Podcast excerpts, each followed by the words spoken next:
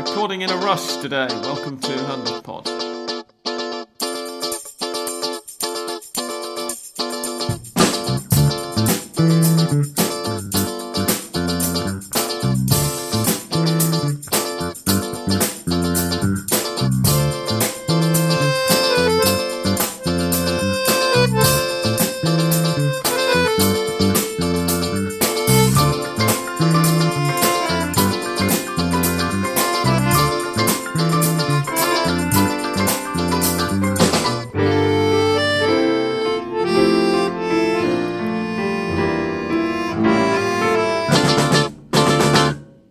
And gentlemen, boys and girls, welcome to episode 334 of Hand of Pod. I'm Sam Kelly, and we're recording in a bit of a rush because I'm doing something cultural this evening, so we're recording in the afternoon instead. Today I'm joined in his own living room by English Dan Hello and welcome. and by Andres, Hello and welcome to. who is also in English Dan's living room, Yes. as, as am I. Otherwise, it would be fairly difficult to record. Indeed, yes, because we don't like recording over Skype. We are uh, we are subscribed. No, we are sponsored by Fanatiz, who allow you to watch the Superliga, the Copa Argentina, and we can now officially say the Copa Superliga, which apparently is the name, in spite of the fact that they've all been calling it the Copa de la Superliga all season tell until it kicks off. the neighbours are. The dog's going crazy. Yes, we apologise for the dog if you can hear him in the background or her. Um, through Fanatiz, if you're outside Latin America, you can watch any of the top tier Argentine domestic um, competitions. If you're in the United States of America, then you can also watch the Copa Libertadores and Sudamericana live via their tie-ins with beIN Sports. Um, and you can catch La Liga, Ligue 1, uh, which is becoming competitive all of a sudden, with Paris Saint Germain losing a lot, which is quite funny, um, and various other competitions. If you're a Hand of Pod listener, then you can get 20% off your first three months with Fanatiz by going to fntz.co slash HOP and using the discount code HOPFZ. Please go and check it out, even if you've already signed up, or if you don't plan to sign up, then if you click that link uh, from outside Latin America, it does help us as well. Um, and they were very happy with our performance over the first month and a half that they were with us. So uh, hopefully we can continue that. Andres, you've got yes, your hand up. I wanted to add because I think I, I, I mentioned this before, but uh, it's good to refresh it that uh, for the ones living in Argentina, like like like, like us, uh, we have the only option to subscribe or to um, watch uh, Argentine football via the Paquete Football, which is more expensive than Fanatiz and gives you less things because uh, only Argentine football, of course. Yes, Mm. yeah, absolutely. Um, it, it's uh, you, you get other, even if you're outside the United States with Fanatiz, you do also get some other leagues in South America. I can never remember exactly which ones, um, but yeah, it is better value than the Paquete Football, and you get the same transmission because they, they take the uh, the local Argentine transmissions. Um, we have, as I say, got the Copa de la Superliga to fill you in on, which, as I also just said, and now have to correct myself again, it's not called the Copa de la Superliga. The Superliga were referring to it like that all season long, so were the media, and then it actually started, and all the television transmissions and the logo came out, and all the rest of it, and, and the Superliga official Twitter account started tweeting about it, and apparently it's just called Copa Superliga. There we go. No doubt we'll be calling it the wrong thing for a few weeks until we get used to that. Mm. Anyway, the results from that competition, um, in not in the order they were played in, because my Argentine Live Score app doesn't have the matches in the order they were played in. Uh, so I'm going to just read them out in the order that they were that they're listed. Estudiantes nil, Banfield one. San Martín de Tucumán 1, Unión 1. Colón nil, Tigre nil. I can tell you that that was the first match of the uh, weekend on Friday evening because I remember. San Martín de San Juan 2, Talleres nil. Rosario Central nil, Aldosivi 2. Belgrano 3, Lanús 2. Patronato 1, Godoy Cruz 1. Argentinos Juniors 3, Independiente 2. San Lorenzo nil, Huracán nil, and Gimnasia y Esgrima La Plata nil, Newell's Old Boys 1 most of those matches, normally, um, I'm a firm believer that the scoreline doesn't necessarily tell you how good a match was. Uh, it's perfectly possible to have a very decent game that ends nil nil or 1 0. Um, most of this weekend's matches, though, were about as poor as the scoreline suggests, and the two best ones, at least the ones that I caught significant amounts of, uh, were Belgrano Lanús and Argentinos Independiente, which were the two that finished 3 2. Gents, any thoughts? I can't really so much. I must say, I took a week a weekend off from football mostly, you know, after so much celebrating and being happy for for Racing's title win. Um, I caught a little bit of the Belgrano Lanús game. Seemed entertaining enough. Um, but no, I can say in general terms what this means, especially for the clubs who have entered at this um, at this first stage, because obviously we've got how many is it? Six teams to enter late. Yes. later? Yes, the top six are, are Top going six. in at the next round. Yeah. Yeah. Um, because for most of those top six, they're already in the Libertadores for next season, and so the Copa Superliga is not going to have a great amount of importance, I would say. But then it's a title.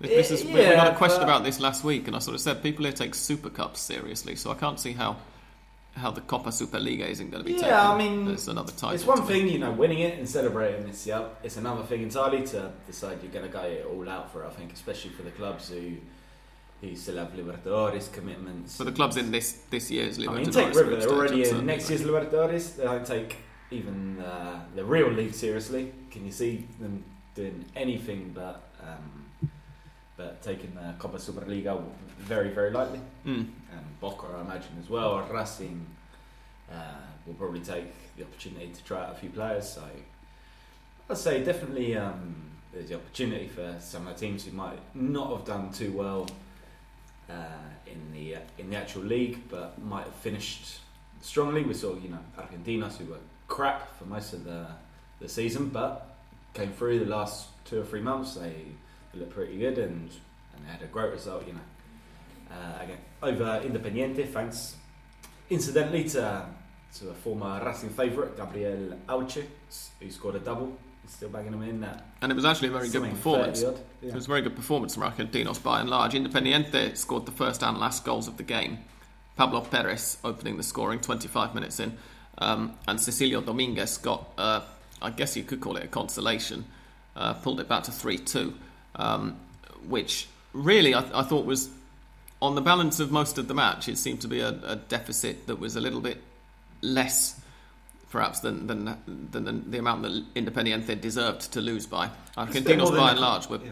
were very good and very effective on the counter. Well, it's a bit more than a consolation, right? Because it's over two legs. As we said Yeah. just before recording, this took us all by surprise because we sort of understood that it would only be one leg for the for the first games. But why not? Yeah, where there's one, uh, why not two?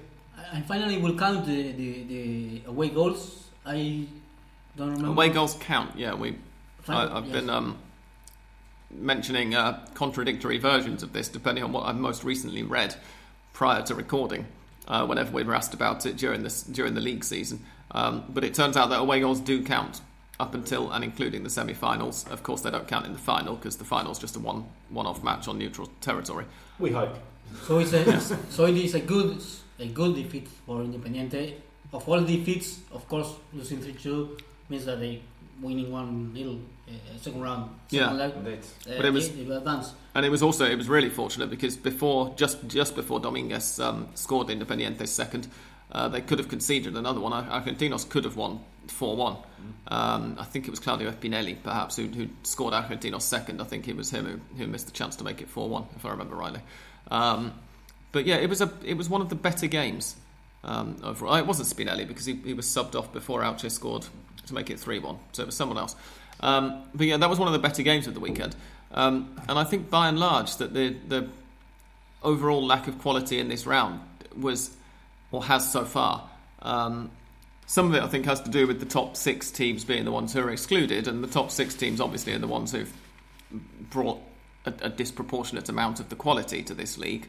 Um, by definition, a, a lot of the other teams are going to be really poor because they were finishing below 20th place even. Yeah, I Um, think the standard yeah. of um, the biggest game uh, between quotation marks of the weekend says, all right, the San Lorenzo Huracan, a derby, which was exactly exactly as As watchable bad as as we all thought it was going to be. um, which is to say, not at all. It was atrocious. And I think in normal conditions, the teams that have, have been relegated wouldn't be great, but uh, uh, as it was only one week after the, the Superliga finished, uh, it's not that surprising. Mm. But All the, relega- the relegated teams won. The relegated teams all Yeah. took it fairly seriously, yeah. Um, and yeah, San why Martin not? San Juan, Patronato drew at home to Godoy Cruz. Belgrano beat Lanús. Yeah. San Martín de San Juan. Sorry, Patronato, of course, just survived, didn't they? They didn't get relegated. San Martín de San Juan beat Talleres, uh, from what I caught, quite hand- handily. And Tigre San Martín de Tucumán drew with Union. And Tigre, of course, are the only relegated team who get their second leg at home because of the fact that they actually finished in the top half of the table. They finished ninth. Um, and I thought that some of that perhaps had to do with the knowledge for these teams that it might turn out to be their last home game of the season. They want to go out on a high if they're going to Oh, get yeah, knocked out of this competition. But also, it, it, it's a sort of good way. I guess if you've already been relegated, but you have a, a shot at, at, at a trophy, then Just playing for Go for pride, it. I think. More Exactly. anything, um, it's going to be interesting to see how the dynamic changes next season when the Copa Superliga will count towards Yes. the relegation standings. Um, and indeed, seemingly, since we recorded, there have been noises made saying that next season it will be a league competition. Yeah. Yeah, two Because- signs of 12 teams, right? Li- listeners who uh, were listening last week will remember that it was announced that it was going to change to two groups of 12 sides, as Dan says, um, with, I think that they, I'm sure that they said initially semi finals and a final, but it's now that, that seems to have switched to just a final. Um, and they said it will be a national cup and it will count towards relegation. And after that, a lot of people, it wasn't only us, said, well, hang on a second, how can you have a cup competition counting towards relegation? So they've decided instead to make it a league title. Because another thing that a lot of people pointed out was just how similar the, the structure was to the title, as we did last week, to the title that Lanús won in 2016. Um, i.e., it's exactly the same structure, the only difference is the number of teams involved. Um, so it seems like next year's Copa Superliga is going to be a league title on the official AFA record books. This year's Copa Superliga is not, it is a cup.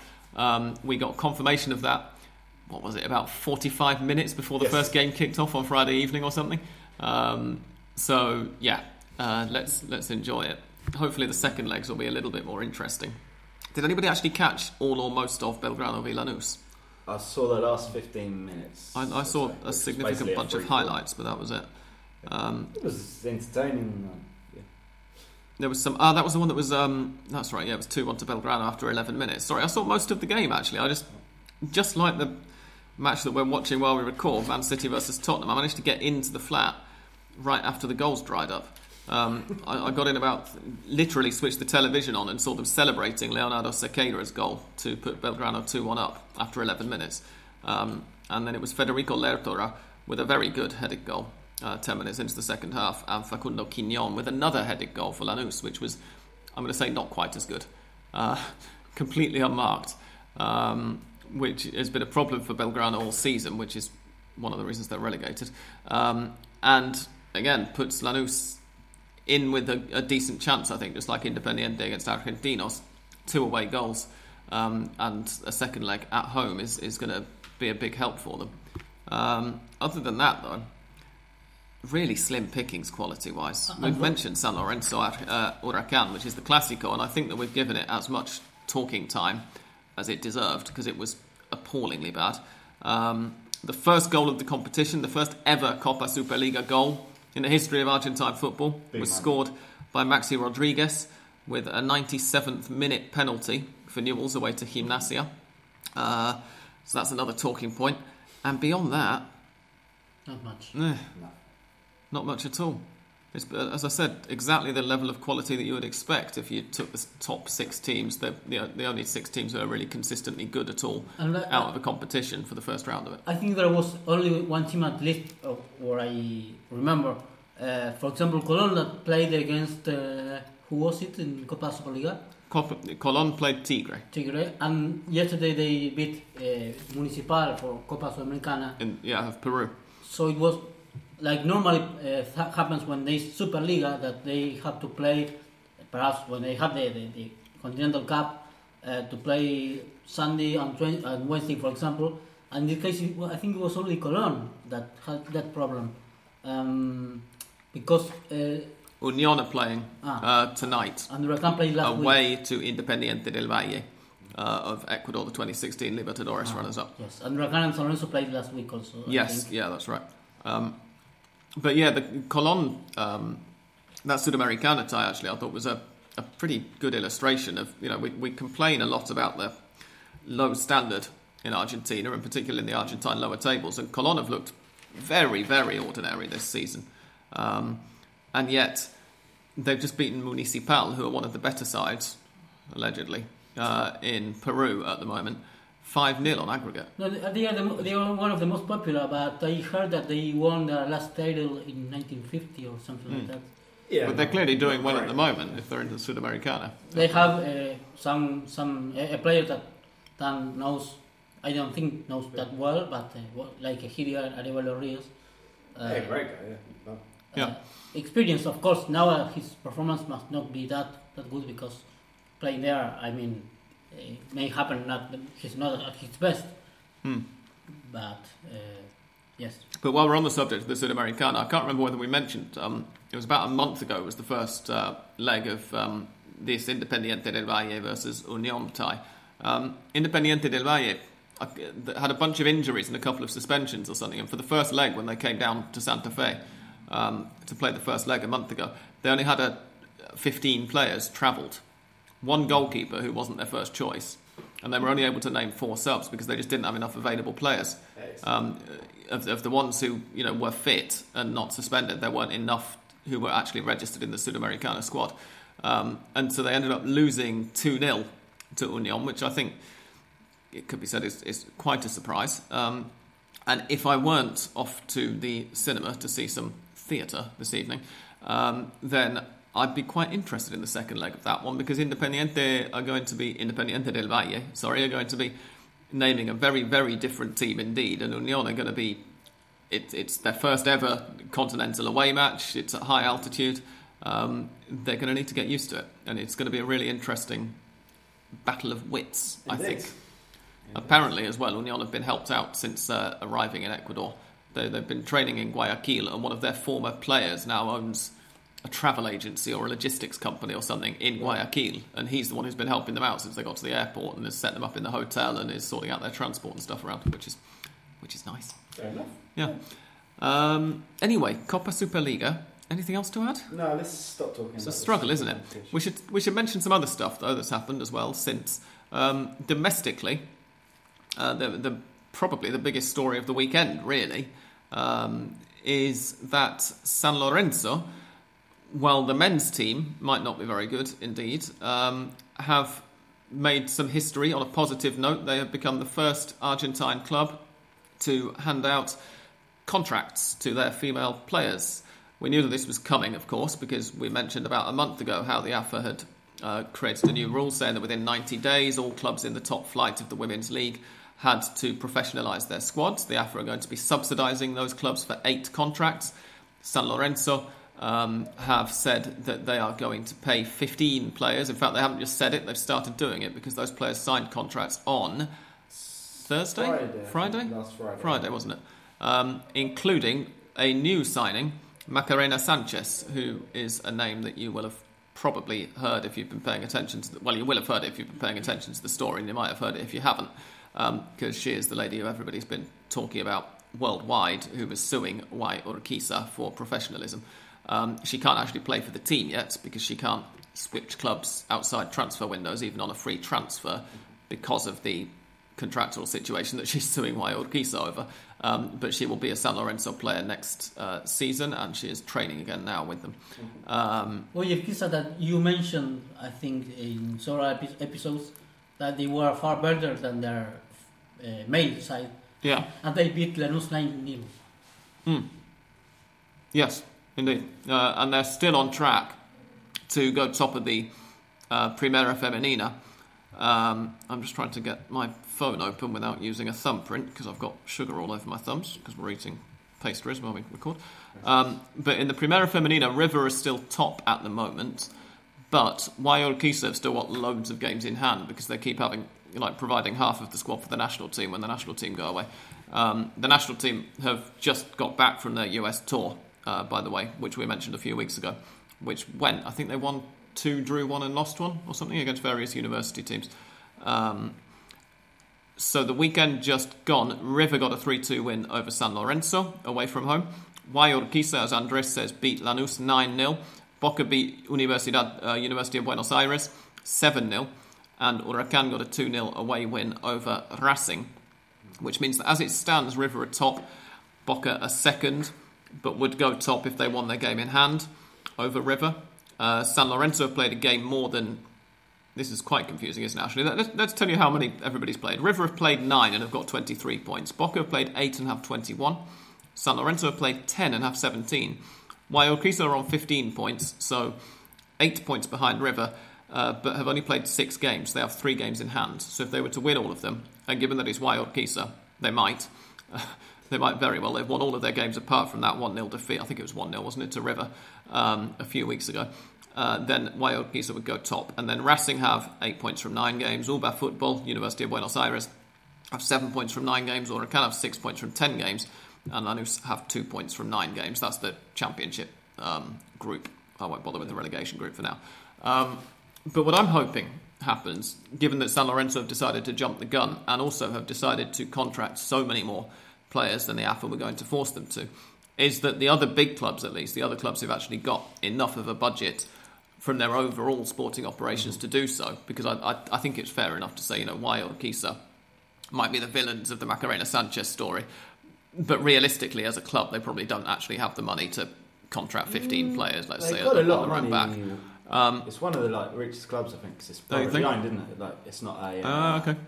Well, in that case, member-owned club. in that case, maybe we should expect. It's by the university, of course. Yeah. But certainly, I would hope that it forces River and Boca and Racing and Independiente um, who are all institutions who, in the Argentine context, are really rich, which means that they're not maybe as quite as much in crippling debt as the others. Mm. Um, to do the same thing, to, to contract as many of the squads as they can. Although I have to say that the wages aren't fantastic. They're, no, they're, San Lorenzo uh, are paying these ladies about 15,000 pesos a month. Which isn't much money. Which is, which is maybe more, it's more or less what my girlfriend and I are going to be paying in rent on our new flat that we're moving into at the end of the month. Mm. The thing is that to secure that contract, you have to be able to demonstrate that you're earning three times the amount that the rent costs. So I'm, I'm not quite sure. I, I can't work out whether these are supposed to be full time contracts. I can't imagine they are. I think they must be part time still. Yeah, it's got to be part time. Um, yeah, because it's less than the minimum salary that is paying, mm. being paid here in yes. Argentina for full time, of course. But of course, there might be performance bonuses or whatever. It'll be an interesting story to follow anyway, and to see what, what everyone else is doing. I'm sure, yeah, I'm sure there'll be kind of contracts within the club as well to do, you know, jobs that mm. no one quite knows what they are. Yeah, indeed. That'll probably carry on too. Yeah. But yeah, watch this space because we'll we'll continue to fill you in on that um, as as and when clubs announce other deals and whatnot. And obviously, by the end of, by the beginning of next season, um, we will have a fully semi-professional or fully part-time or whatever, but it will be a fully professional of some stripe.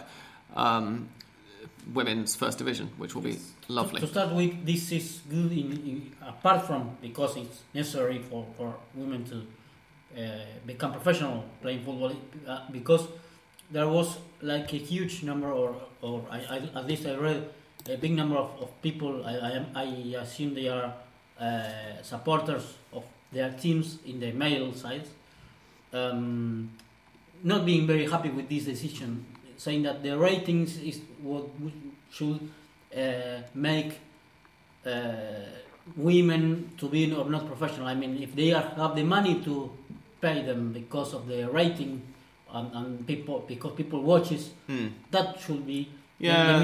Of course, it's and that's an attitude that kind of ignores the fact that Argentine clubs are all multi-sports clubs, and in pretty much all of them, the only division that pays for itself is the men's football division.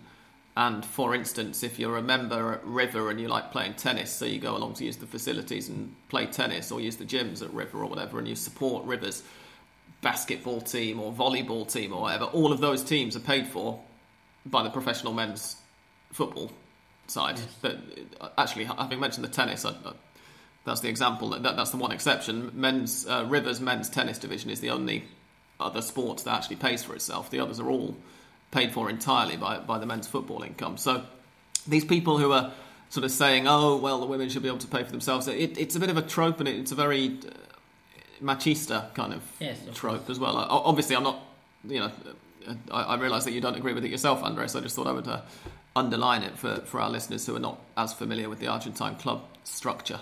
Um, it's not a Well, particularly in fact, helpful if. River, I, I, think I said this before, but if River wouldn't have tennis uh, in, as as a sport in, in their inside their club, perhaps well, I, I perhaps Gabriela Sabatini would have found, found another club. Hmm. But she played for River when he played as a club level, and well, then she won Yeah. uh, and was uh, there in the first in the top flight. So And, and the fact is as well that if River didn't have a tennis division, let's say, how many River fan, River fans would actually be pissed off by that? Thirty, maybe. I think. And yet- yeah, five or six maybe. And yet the fact that River's tennis division produced Gabriela Sabatini um, is is something that's a certain amount of, of pride to fans who follow other sports than just football. Let's say. Um, so there's one thing that people get angry about when it happens, and then there's another thing entirely that people feel proud of. You know, it it doesn't always agree. Let's say the I think people just like bitching and whining, to be honest. I mean, Indeed, yeah. Begrudging uh, professional sports person, uh, 15,000 peso contract, it's it's, nothing. Yes. it's a bit mean. Like, and another thing that, that men like to do in particular is to belittle women's sport. indeed. Um, yes. so yeah, this has all just reminded me as well that uh, our sometime uh, contributor Tony has a new um, Argentine, uh, no, not just Argentine, in fact, women's football um, Facebook page, which I'm scrolling down to try to find, and I can't remember the name of, uh, which isn't very happy, but uh, helpful. But I will try and dig out the name um, and give it to you a little bit later on. Um, they are mostly active on Facebook and Instagram, but they have a Twitter account as well. It is in Spanish, so it'll be a good excuse for some of you to practice your Spanish if you want to give him a follow. And I'm sure he'll be very happy. Um, on that note, I'm going to call half time now, and we will come back to you in a bit and answer some listeners' questions and talk as well about the um, various exploits of the Argentine children's national football teams.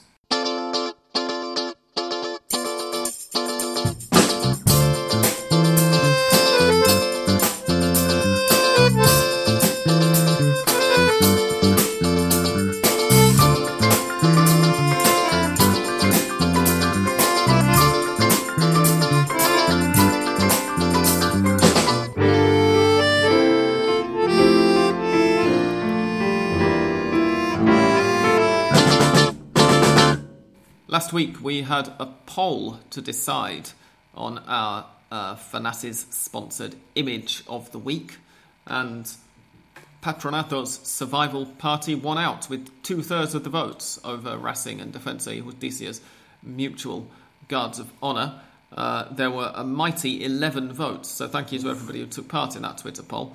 This week, um, our nominations for the image of the week are Maxi Rodriguez becoming the first player ever to score a Copa Superliga goal. It must have been a prestigious moment for him in that glittering career. I'm sure that none of the other goals he scored came quite as close as that one to the summit of his own personal recollections. You mean more than the one he scored for Argentina against Mexico? Far more than that, Andres. more? Come on, this is the being the first player ever to score in a competition. He's going to go down in the history books, and Yeah. people will remember his name in a hundred years because of that. For sure. or something.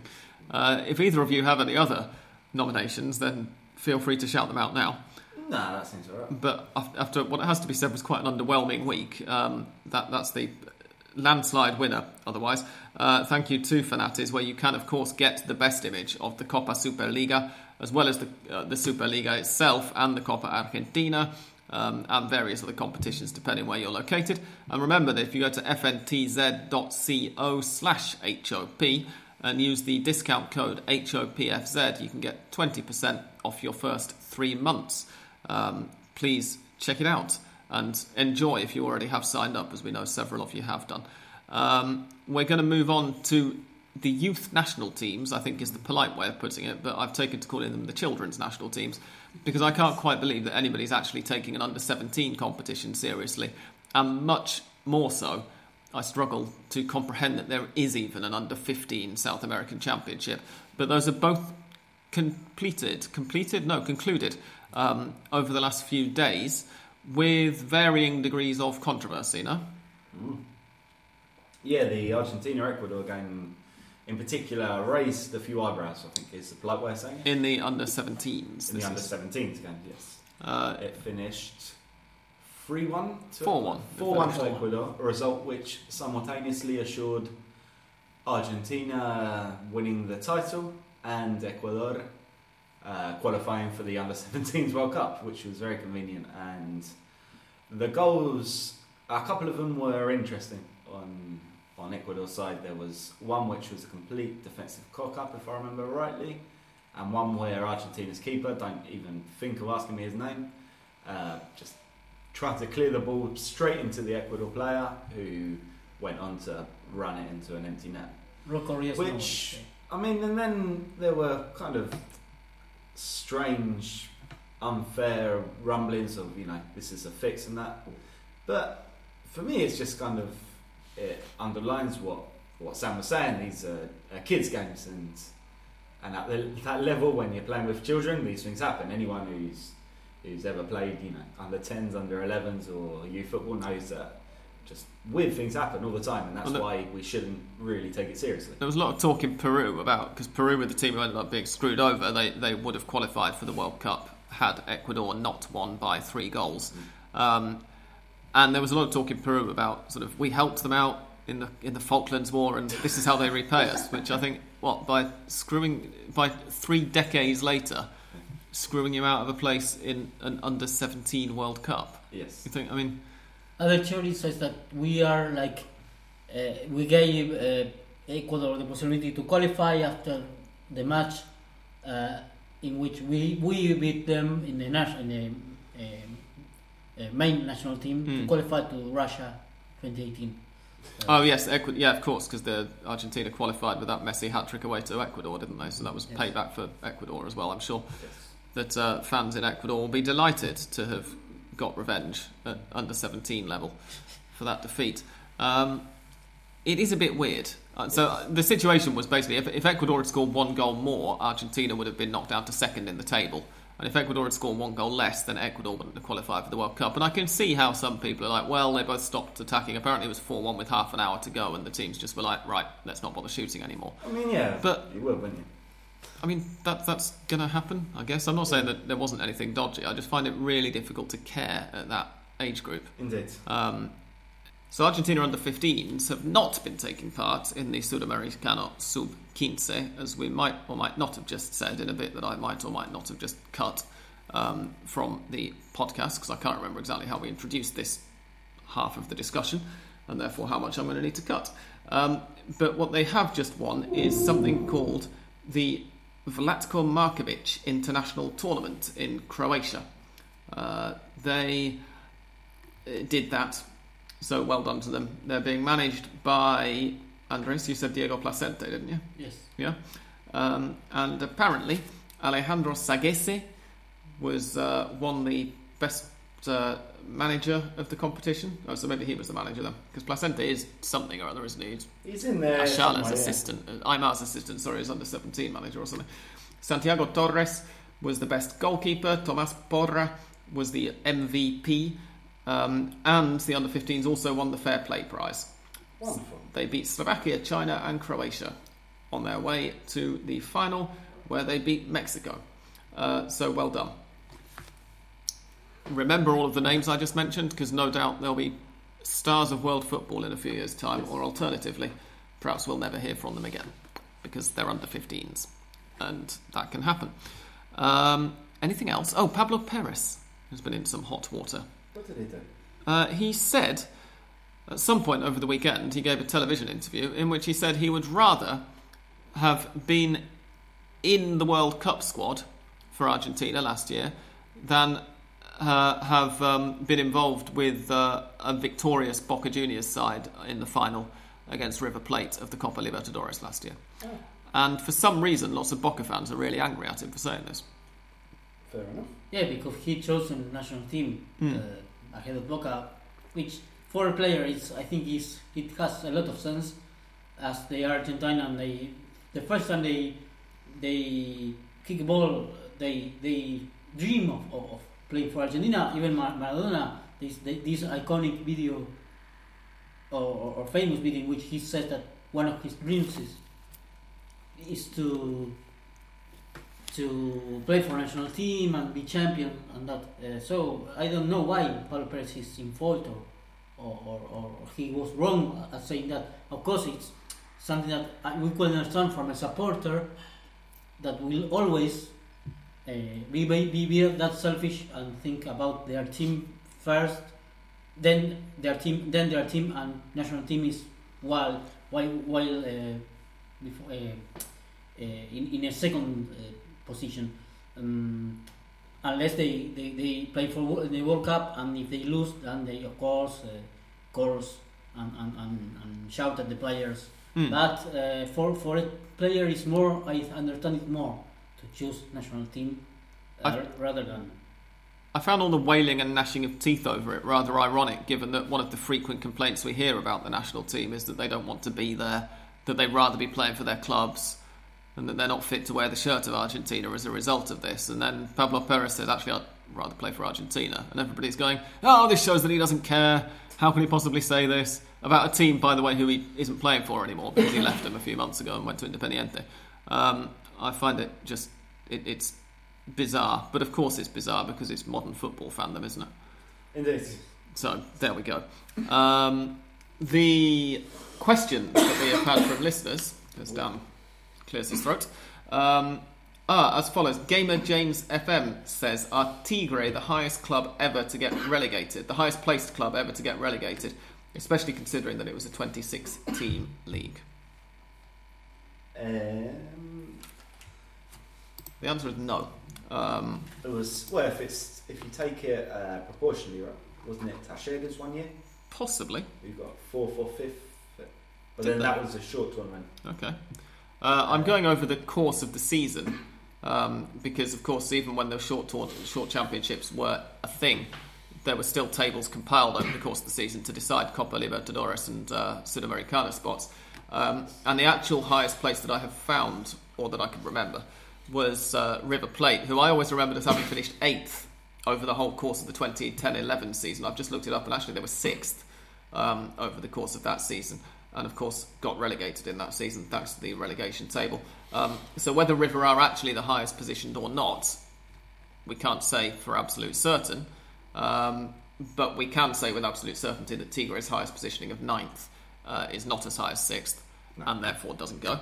What happens, I wonder, if we divide, because you mentioned the proportions down, 26 divided by 9 is 2.88, and 20 divided by 6 is 3.33. So Tigre were higher up Right. proportionately, I think.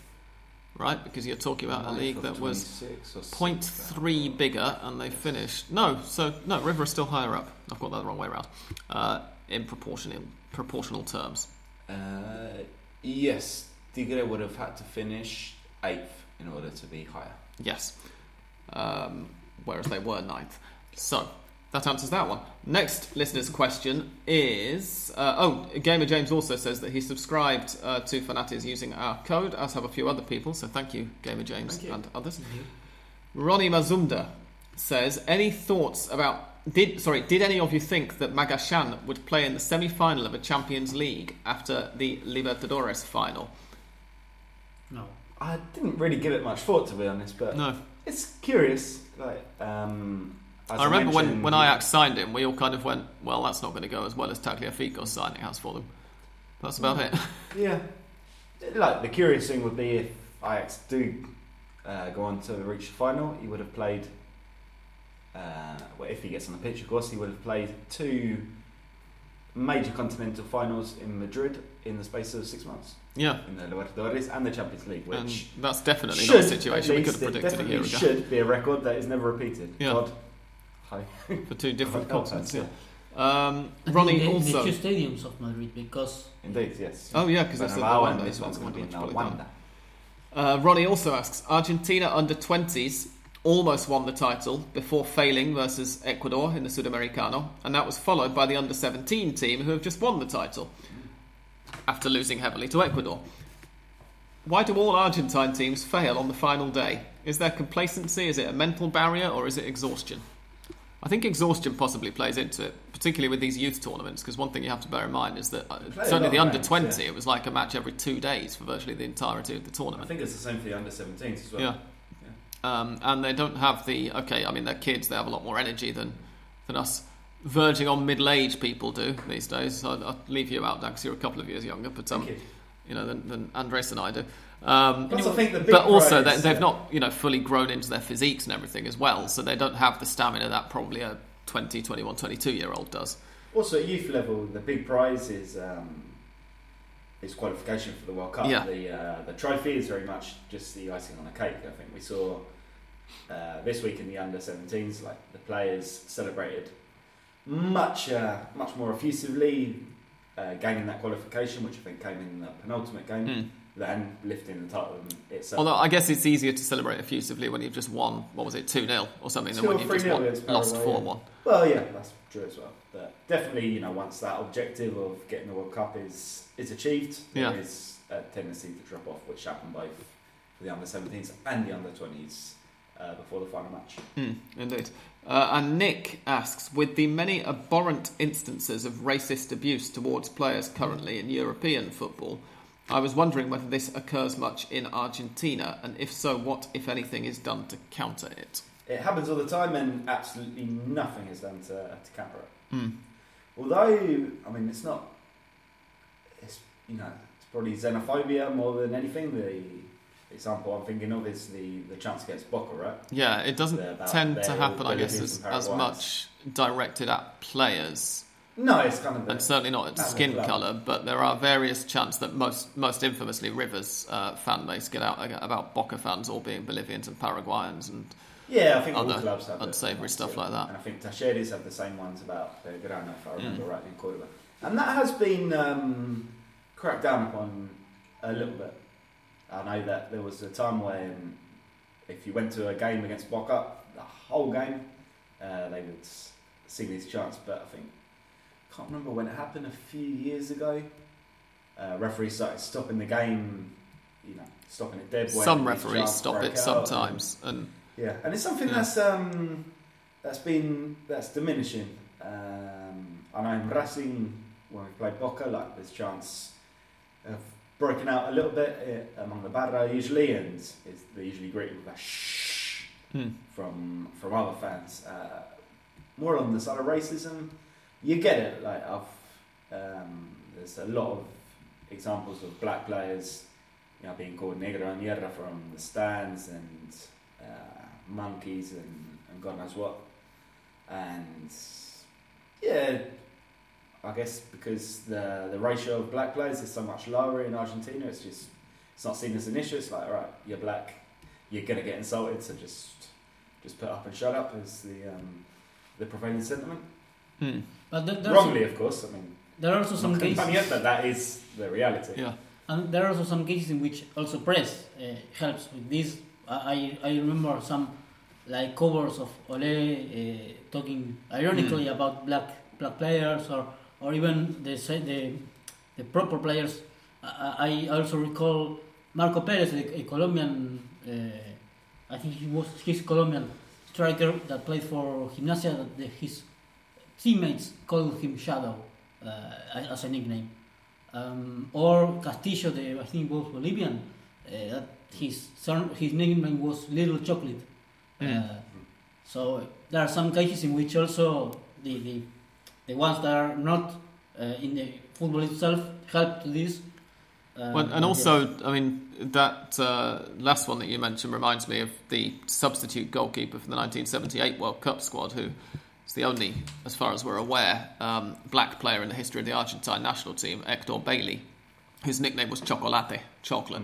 Um, and that's obviously, it, it was an affectionate nickname for him, but it, that kind of is it I think it's something that seems to happen still in Spanish more than in English. I'm not saying it hasn't happened in English in the past, of course, but I think it generally is, gets frowned on more in English now than it does in on, in Spanish, um, and and which kind of serves to allow people to go, oh, but it's not really racist because we're we're being friendly and he doesn't mind it, and that's probably true in that one isolated instance and in lots of other isolated instances, but the collective is that people get used to referring to black people as chocolate or whatever, um, and, and therefore being able to, I guess, use it in, in insulting terms in different contexts.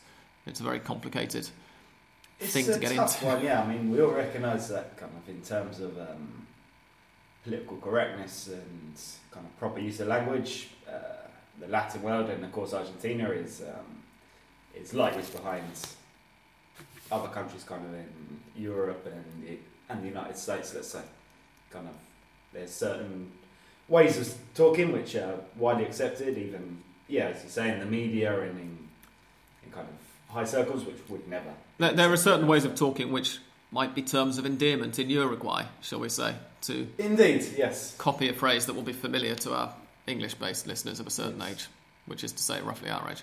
Yes. Anyway, those are all the questions. Um, we didn't have many because we're recording so early today. I'm going to do Mystic Sam, I think, now. Oh. For Oh, hang on. Did we have a question by email? Let me just check my email. We had a question by email last week, which I forgot. In fact, I didn't see it until after we recorded. I didn't forget it. And it was from Ese Todoroki.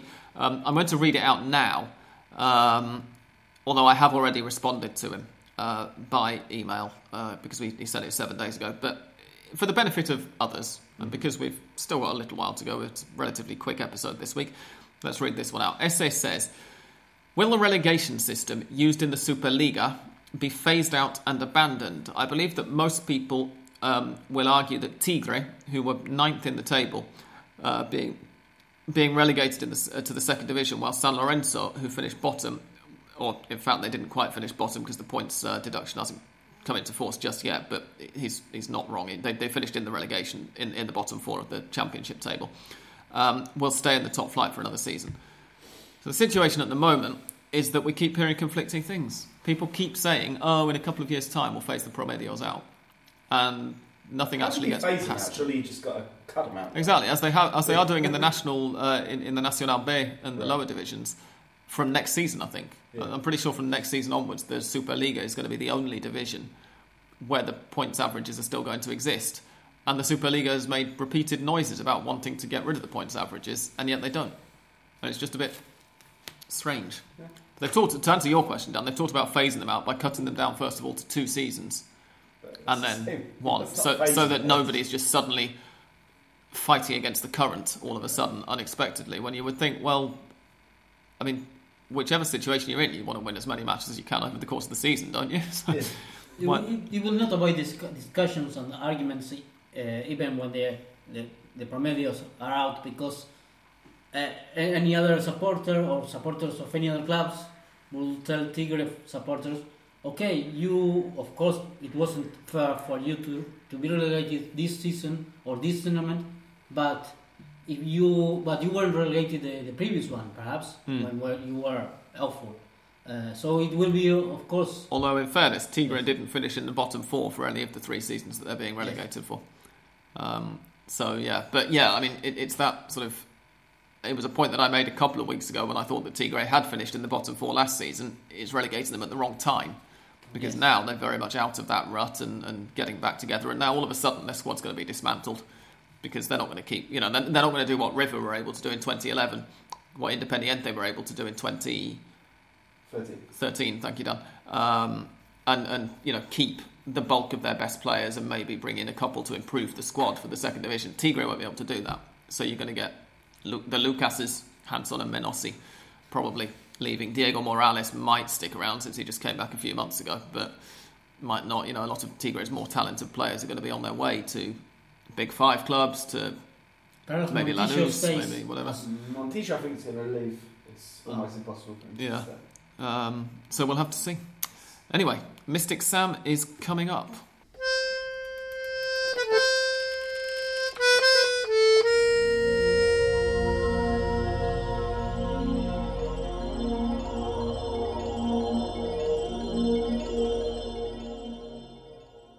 Okay, gents. Now, what should I do here? Should I predict who's going to go through, or should I predict who will win the matches? Mm, predict who's going to go through. That's what I'm saying. Yeah? Okay, here we go then. I'll have to see whether I can actually remember the aggregate scores of each of these ties as I go down because the first leg scores are off the top of the page. This is the order that the, that the games will be played in, by the way. Um, there are two matches on Friday, but they're starting early because, of course, Friday is a bank holiday here in Argentina because we're in a Catholic country. Yes, probably. Um, Banfield versus Estudiantes. Banfield have a 1 0 lead there, uh, having finally or won what their second game since Hernan Crespo took charge as manager. Um, and I think that they'll manage to hold on to it. I'm going to go for Banfield to go through in that one. Huracan versus San Lorenzo. Who cares? Um, Friday evening. I, I note that it's a, a nighttime kickoff for a San Lorenzo game. Ah, but of course they're away from home, aren't they? So that's that's okay. Um, Huracan versus San Lorenzo. I'm going to back. oh, I'm going to upset multiple listeners, whichever team I go for here. I'm, I'm going to go for San Lorenzo to go through, possibly on penalties, because I think it's going to finish nil-nil again. On Saturday, Aldosivi host Rosario Central. Aldosivi, of course, have a 2 0 first leg lead, and I think that they will manage to make that show. I think that that's going to be Aldosivi going through. Lanús against Belgrano. I fancy Lanús to overturn that 3 2 first leg deficit. Talleres versus San Martin de San Juan is going to be very interesting, given that San Martin have a 2 0 lead from the first leg. Um, I fancy that one also maybe to go to penalties. I, I think that Talleres can squeak through, in spite of going being so far behind. Godoy Cruz against Patronato, if I remember rightly, is deadlocked at 1 1. I think Godoy Cruz will go through there. Tigre versus Colon was nil nil in the first leg. I think that Tigre will get through. Newell's Old Boys, of course, with Maxi Rodriguez becoming the first ever player to score in the Copa Superliga, beat Gimnasia 1 0 in the first leg. And in the second leg, I think that Newell's will get through because it's going to be a really low scoring game. So yeah, you're saying they're going to go through on the back of this uh, glittering Copa Superliga tradition. that Yes. they've got. Yeah. Exactly, yeah. Union versus San Martin de Tucumán. I'm having to remind myself of what the first sc- uh, One. leg score was. That was 1 1. Yes. uh, with uh, Lucas Acevedo getting a 91st minute equaliser for San Martin. Um, I think that Union are going to win that one. And Independiente versus Argentinos Juniors. Sorry, Independiente fans, but I think Argentinos can hang on. I, I was impressed with them in the first leg, um, so I'm going for, for Argentinos to go through.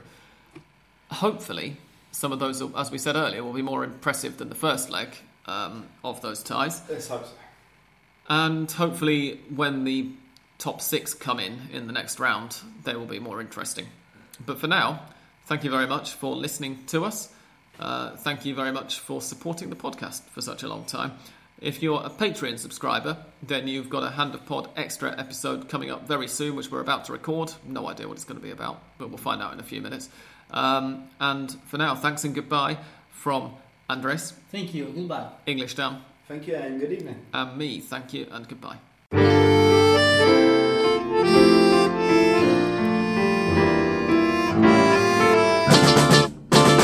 There are a few results to tell you about uh, from this evening's matches. In the Copa Argentina, Mitre de Santiago del Estero beat Deportivo General Roca 1 0. And in a match that probably more of you care about, uh, River Plate beat Argentino de Merlo 3 0. It was quite a struggle, apparently, for River for the first hour, but they got three goals in the last uh, 25 minutes or 30 minutes or so.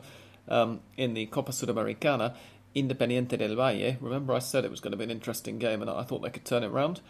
They did. They won 2 0 at home to Union to take the tie to penalties, and then they won the shootout 4 2. So, unlucky Union. Uh, better luck next time.